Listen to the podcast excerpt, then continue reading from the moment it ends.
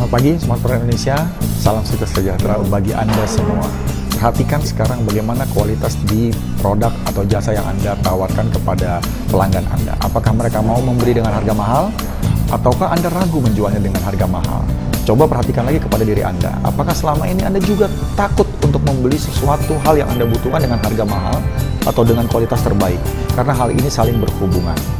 Perhatikan bagaimana Anda membangun kualitas, membangun value sehingga Anda yakin dan Anda percaya diri terhadap diri Anda untuk menjual dengan harga yang lebih baik, dengan harga yang lebih mahal sehingga pelanggan Anda membeli kualitas bukan karena membeli karena harga.